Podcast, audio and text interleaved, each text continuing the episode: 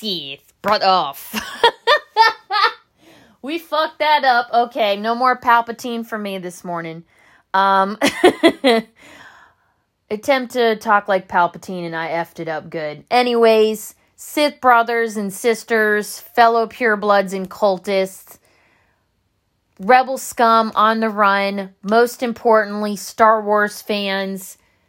I hope everybody's doing great this week. Can't complain too much because I'm utilizing my days off a lot better, but not a whole lot's really dropped since our last episode. So I did manage to make a couple of small purchases off of eBay. And it's one of those things where because there was so much talk about new stuff being released around Star Wars week, you have stuff being dropped at the middle of May, stuff being dropped at the end of May, June, beginning of the month. I mean, it's so fucking difficult to keep track of everything. So, I did manage to get my hands on two Funko Pops from episode 9 that I've really wanted because I'm also a sick completist when it comes to Kylo Ren stuff, even though it is a Ben Solo Funko it's Adam Driver. I guess we'll make an exception to have a um I'll call him a dark Jedi in my room. Just because I don't want to say there's a Jedi in my room and create problems with Papa Palp. So we'll leave it at that. So I got the Ben Solo with the blue lightsaber from episode 9, the part where he comes to rescue Rey and fight off the Knights of Ren. And I also got the new Palpatine pop coming. Uh, they're not here yet. The part where he's like, I'm all the Sith. And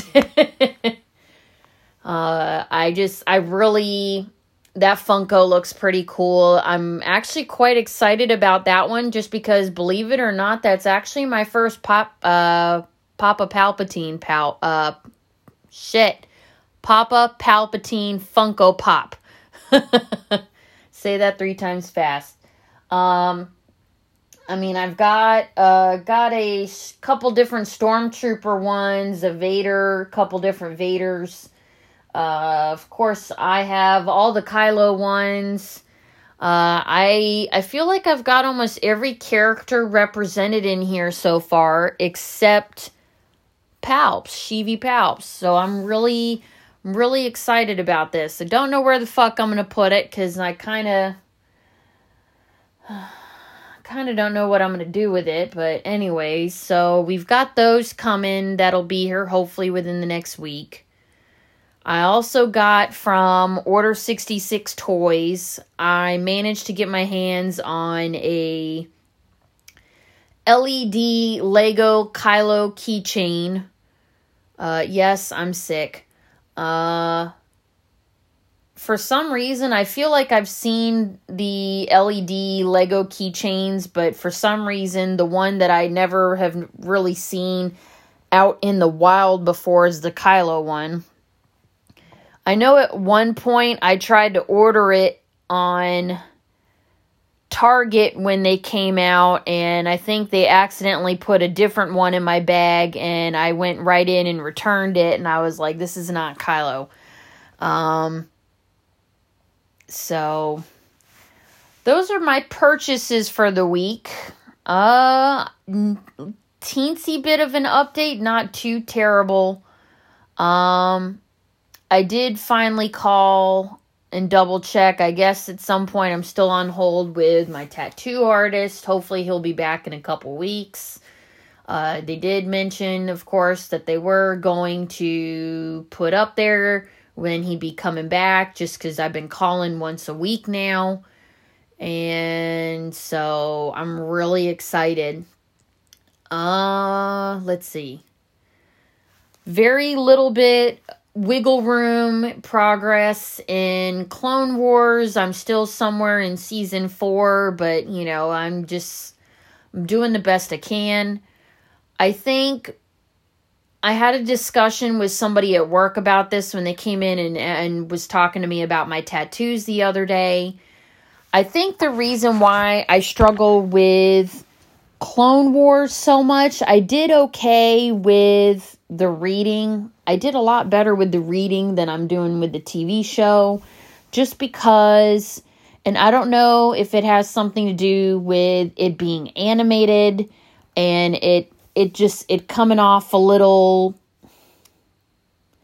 juvenile to me at least. I from what I've seen and heard about Clone Wars the final season's arguably the best one. It's the more grown up of the 7 so I just I think that honestly that's why I've been struggling with the TV show so much is because it's just kind of I don't know. Sometimes I feel like I have it on just for background noise.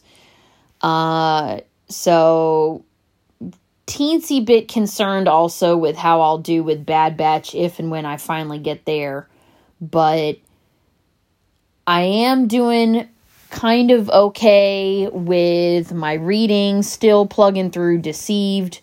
So, my mini bitch session with that, I finally have broke page 100 with Deceived and there's like I think there's like 325 in this book. Um I've been reading this book since before I started it since around the time I went on vacation in March. So, I mean, it's it's been a couple months now this book has now four things going on in it. You've got Z Man and his shit going on with his ship. You've got Aryn Leneer, the rogue Jedi. Uh, you've got Malgus and his shit on Coruscant with Darth Angral. And now you've got this quote unquote spy slash whatever he is named Wrath that is apparently after Z Man and his shit. And I mean, there's it's only been four chapters. So these chapters are quite long. And there is, unlike Revan, okay, so follow me here. Unlike Revan, with Drew with Drew Karpyshyn did probably totally fucked up the name, sorry. With Revan until the storylines merged halfway through the book. This chapter was about this, the next chapter was about that. So you got to spend time with these guys doing shit, okay? Deceived with Paul Kemp. And I said this in my Amazon review. I think I told you guys about this. So there is multiple things going on in a chapter at a time. You're not getting very far with these characters and their shit before we're off jumping off doing something else. And it is so fucking frustrating. We're talking zero break in the page and there's four things going on in the chapters at a time. And it's it's bullshit. It really really is. I've been fighting this book. I want to love it and i really i like malgus's character but god help me. I feel like i'm to the point where i'm only reading this for malgus's stuff to to get that sith knowledge now because i'm so pissed off at this book so when it comes the time to finally review Deceive, there's probably going to be a few f bombs. I already know it. Um, but anyways, that's my bitch my bitch session with Deceived. Changing gears to the comic side of things. So for this week, the review we're jumping into Tales of the Jedi. This is now the third series out of six. In this, we started a couple weeks ago, took you guys on my SWOTOR swerve with me, and the third part of Tales of the Jedi is Ulic Qel-Droma and the Beast Wars of Onderon. So,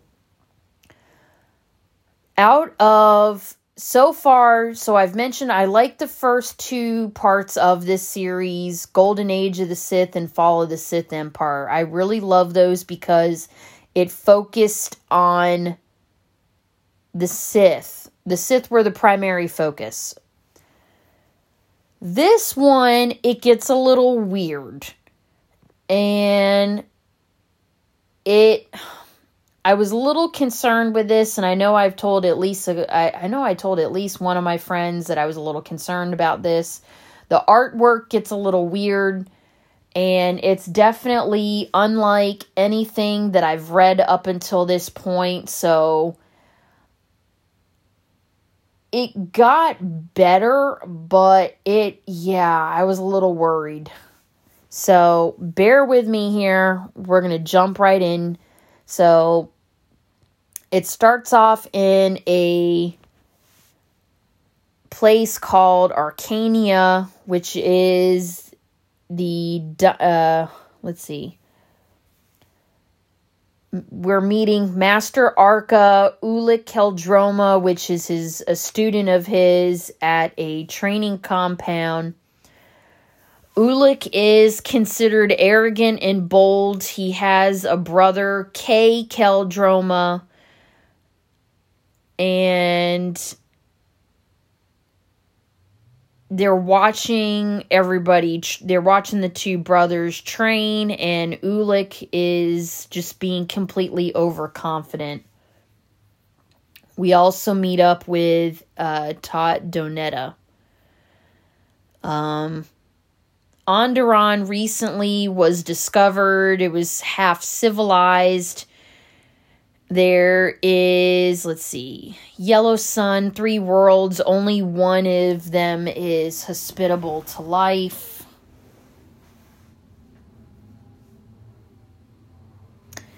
It has four moons orbiting it. One of them is uh, D- uh, Dxun, which is, let's see, considered geophysical chaos. It's used, let's see, it used to touch Onderon briefly during the summer. There, cre- uh, where creatures were learning to escape. Uh, let's see, or there's creatures learning to escape to Dxun. They're preparing, or it's unprepared for creatures and or you know, the need for food. The people on here are evolved where they've learned to hunt. There's a great walled city protecting several million, became practice to throw lawmakers out into the wilderness beyond the outcasts learn to survive and tame these beasts. And the city, of course, to help protect itself, has evolved. Their weapons have evolved into wave weapons. Yep, like I said, it's fucking weird. Um, it's also in a constant state of war. Master Arca has accepted the watchover role on Onderon. He's sending Ulic. Let's see. He's staying, sending Ulic. Fighting is considered a last resort, and this is a test for his knighthood. Ulic's brother Cay, the Tott Doneetas, the Twi'lek, they go to Onderon on a ship called the Nebulon Ranger. They go to the walled city of Iziz, where the beast beast riders swarm them. They end up landing on top of a royal citadel. Novar, the minister of state, greets them This place is ruled by Queen Amanoa,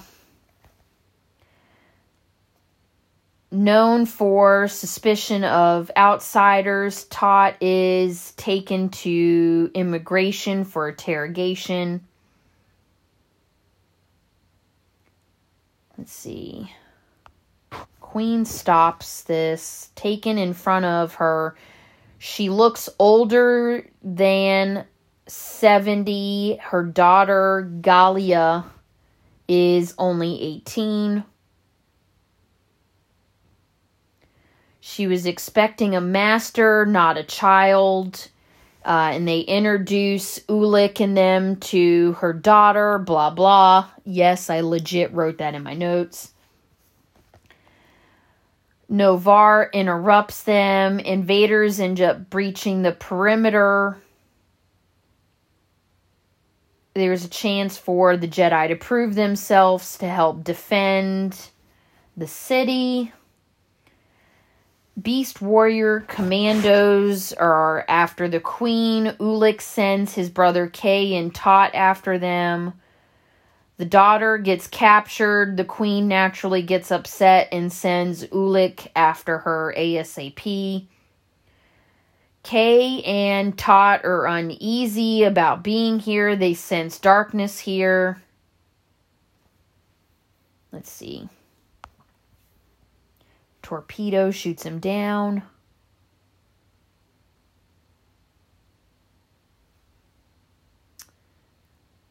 Ship goes down on Modon Kira.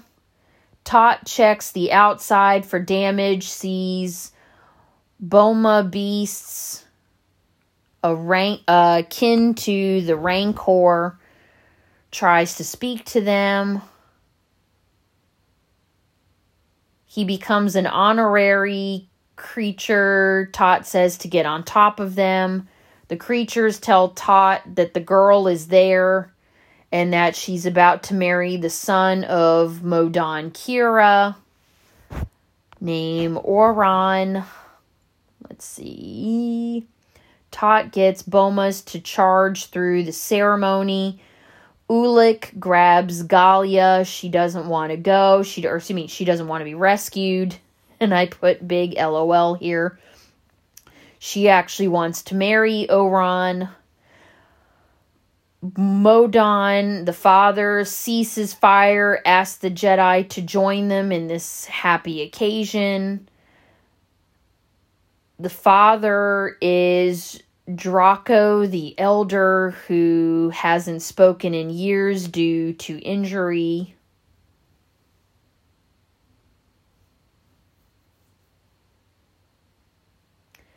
Ulic ends up to deduce that she arranged her own abduction, that she no, no longer, excuse me, then she mentions that she no longer wants to live under the dark side of the Force, and on dawn, the the groom in this weird wedding starts telling the story of Freedon Nadd.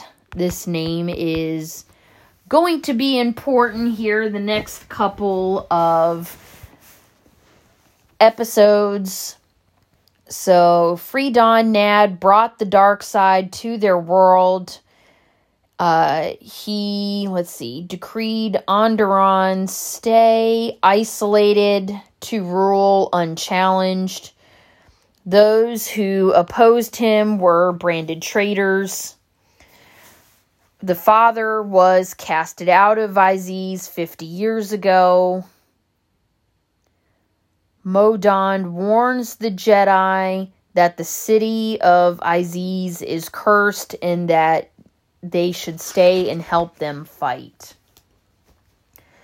Ulic asks Galia to go to her mom and reveal the marriage and Galia's like, I don't know my mother or the dark side.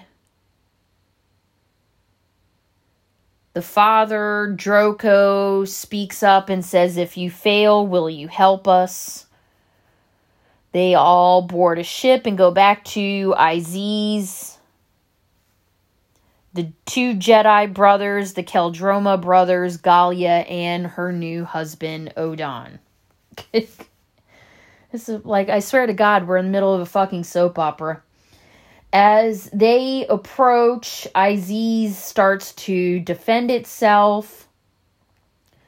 The queen discovers that Galia's on board the ship and gets them to immediately stop firing. once she realizes what's going on, she says to them, I will see you die first. The queen is. I wrote, the queen is upsetios. you want darkness. She starts floating, calls upon Freedon Nadd's spirit. She has long worshipped the Sith teachings of Freedon Nadd and revered him in his memory. She taught her dying husband, King Ommin, or excuse me, yeah. Something, it's a little confusing because it mentions she taught her husband, who's dying, the King Ommin, let's see. The two brothers and Tott and Galia, everybody, they escape to a secret passage thanks to Galia's knowledge of the palace. Cay ends up accidentally getting left. Ulic orders Tott to take the newlyweds out of there to the ship. Oron asks about their promise, saying and saying slash threatening that we will fight. Oron radios his dad, who's waiting, says that the mission was a failure and calls for a start of war. Everything at this point seems evenly matched. The guards are armed with energy blades. Cay ends up losing his left arm. The queen retreats to Freedon Nadd's mausoleum. It's considered a power concentration source. King Ommin, let's see, Freedon, Freedon Nadd was an ancestor to King Ommin, her husband calls upon the force of the ancient Sith, will zap an entire army. Ulic thinks of his brother. He takes apart a droid and utilizes the droid for his new robot arm for Cay. Modon encourages men to keep fighting. Another Jedi ship so another Jedi ship shows up in its master Arca. War is so much more than arms and armor. Turns the tide back against the city, uses, let's see, he meditated the fight to influence the outcome. Arca's presence renders Nadd's tomb powerless to the queen. Galia thinks her mom has died. Arca reminds her only the dark side has left her. Opens up the tomb. Let's see. Opens up the tomb. 400 years ago, Nadd came to Onderon and was declared king. There could only be one Sith at the time, and the tomb became his source of power. Finally, there's peace. The marriage becomes official. And Arca asks the Qel-Droma brothers and Tott to stay around and says that there are still Nadd loyalists to deal with, and there's a cult still around. Plus, her father, even though he's dying, is technically still alive and thinks that he needs to be watched as well. Ulic asks Arca about Freedon Nadd, Jedi. Let's see. Asks about how did he fall. The third part. So, the third issue in this series also introduces a new character who will also become important to the last as we finish Tales of the Jedi, the Qel-Dromas and this character I'm in getting ready to introduce, Nomi Sunrider, are very important to the rest of the Tales of the Jedi series. Let's see. Nomi Sunrider, another Jedi warrior, also skilled in battle meditation. Jedi Knight Andur Sunrider and his family visit Master Thon, who is watchman of the Stenness system. Teacher gave him Adegan crystals, which are great for sabers. Give them to Master Thon.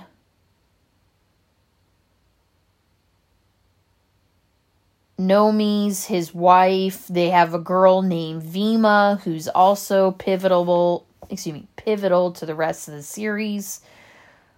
Nomi's considered too timid to be a Jedi, but she has power. Before hyperspace travel, systems lived in great isolation, unaware of one another largely. Now things are new and booming. The Sunrider's presence unsettles the spaceport they arrive at, where there's overheard talk of Adegan crystals being around.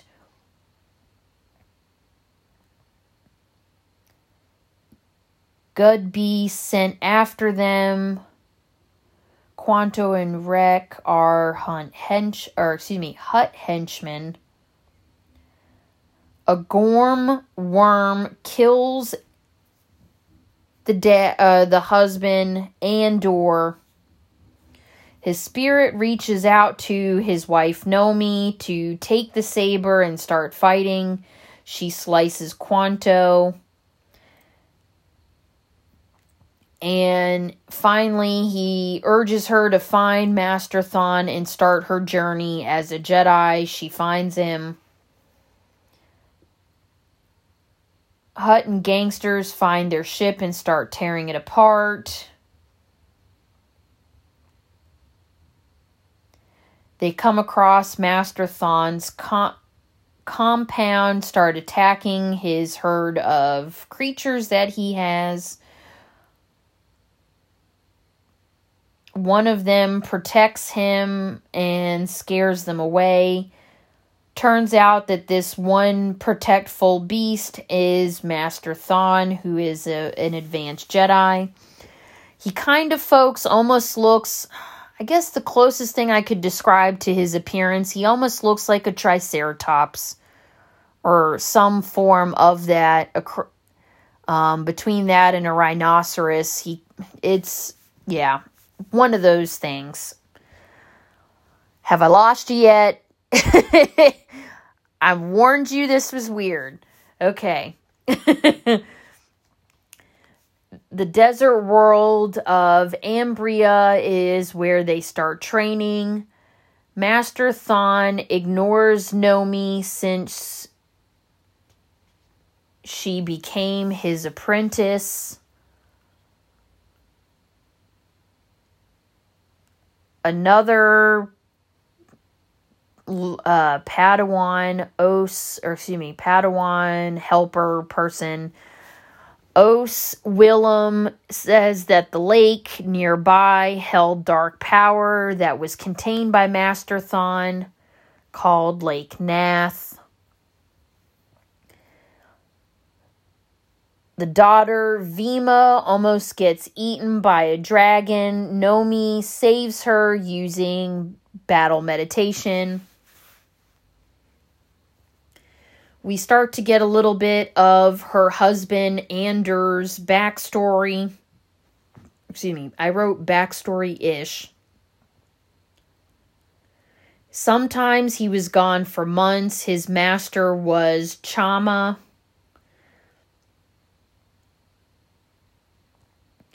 Master Thon leaves her because of pain and sadness. Let's see. because pain and sadness pierce her heart still, but she must begin her training.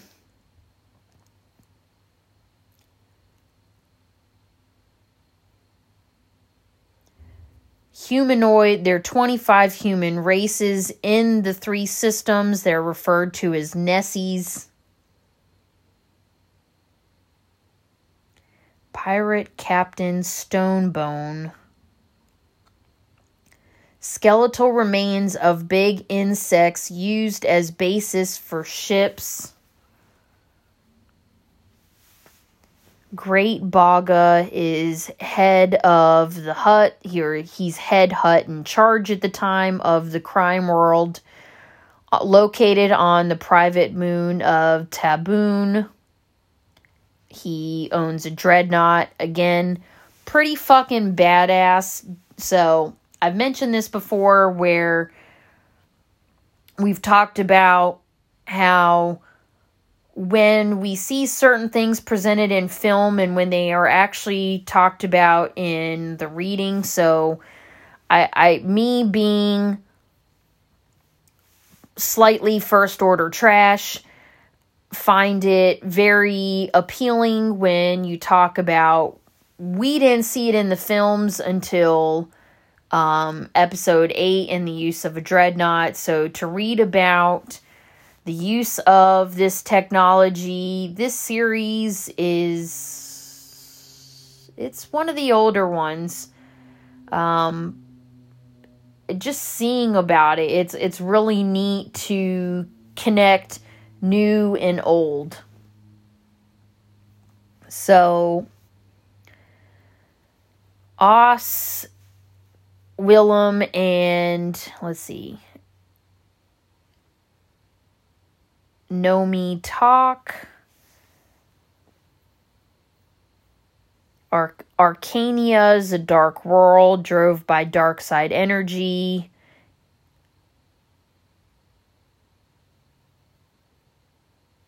He's been in Master Thon's service for five years. Tott Doneeta arrives for Oss's help. Arca and three others are on Onderon. They need help with the Freedon Nadd uprising. So there's our connection from Nomi's part of this to what the Qel-Dromas are doing. That's really cool. Pirates brought to Bogga's let's see, stealing Mutonium from the Nessie's friends, sends Captain Stonebone to look for Master Thon and these Adegan crystals. Master Thon instructs Nomi to first build her saber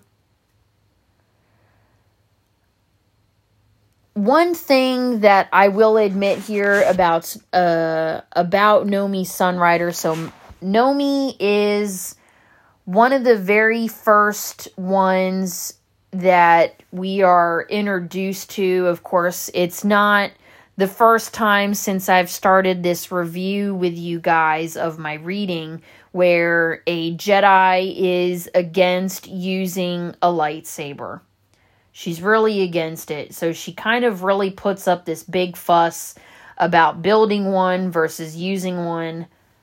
And the last part of this series, Bogga kills the captain and his first mate. Let's see, kills captain's first mate, Rocco, in order to get a yes. Apparently, they don't want to go after Master Thon. Nomi refuses a second time to build a saber. And he shows, let's see, moves to Arca's holocron. Master Odan-Urr appears. Vima gets scared and starts asking a lot of questions. Master Thon offers his own saber, which I don't know how the fuck that works when you have four legs, so I guess he holds it in his mouth. Holy shit. Pirates arrive and she refuses to use any power. I put in quotations, ungrateful bitch, come to mind. They're about to take Master Thon and the crystals, and she changes her mind. She protects Vima. Everybody flees. They're all okay. So, yeah. Bit of a bitch ending, but I warned you this was weird. I doth protest a little bit in the beginning, so don't say I didn't warn you. So that concludes our review for the week, folks. Next week's episode, we're going to review the fourth part of the series, Tales of the Jedi, the Freedon Nadd Uprising. It gets a little better. Um, I did kind of, in looking a little bit into my reading, I think it just, this one was a little, a bit of a crude beginning, just because obviously it's, it's a little trippy and yeah, it's, I mean, you're definitely seeing, you know, we're talking about, I don't want to say the beginning of time here, but it's, yeah, it's, it's a bit rough. Anyways Gotta take the good with the bad. I hope you guys enjoyed the review this week. Please don't forget to like, comment, subscribe, share, tag, comment. If you want to, please follow me on Instagram or Twitter, Southpaw Sith. Holly Garland. Yes, I'm also on Facebook. If you happen to find me on there, please send me a message letting me know you found me through the podcast just because on there I'm a little funny about strangers. Uh, but enjoyed the SWTOR swerve with you guys this week. As always, may the force be with you guys. See you next week.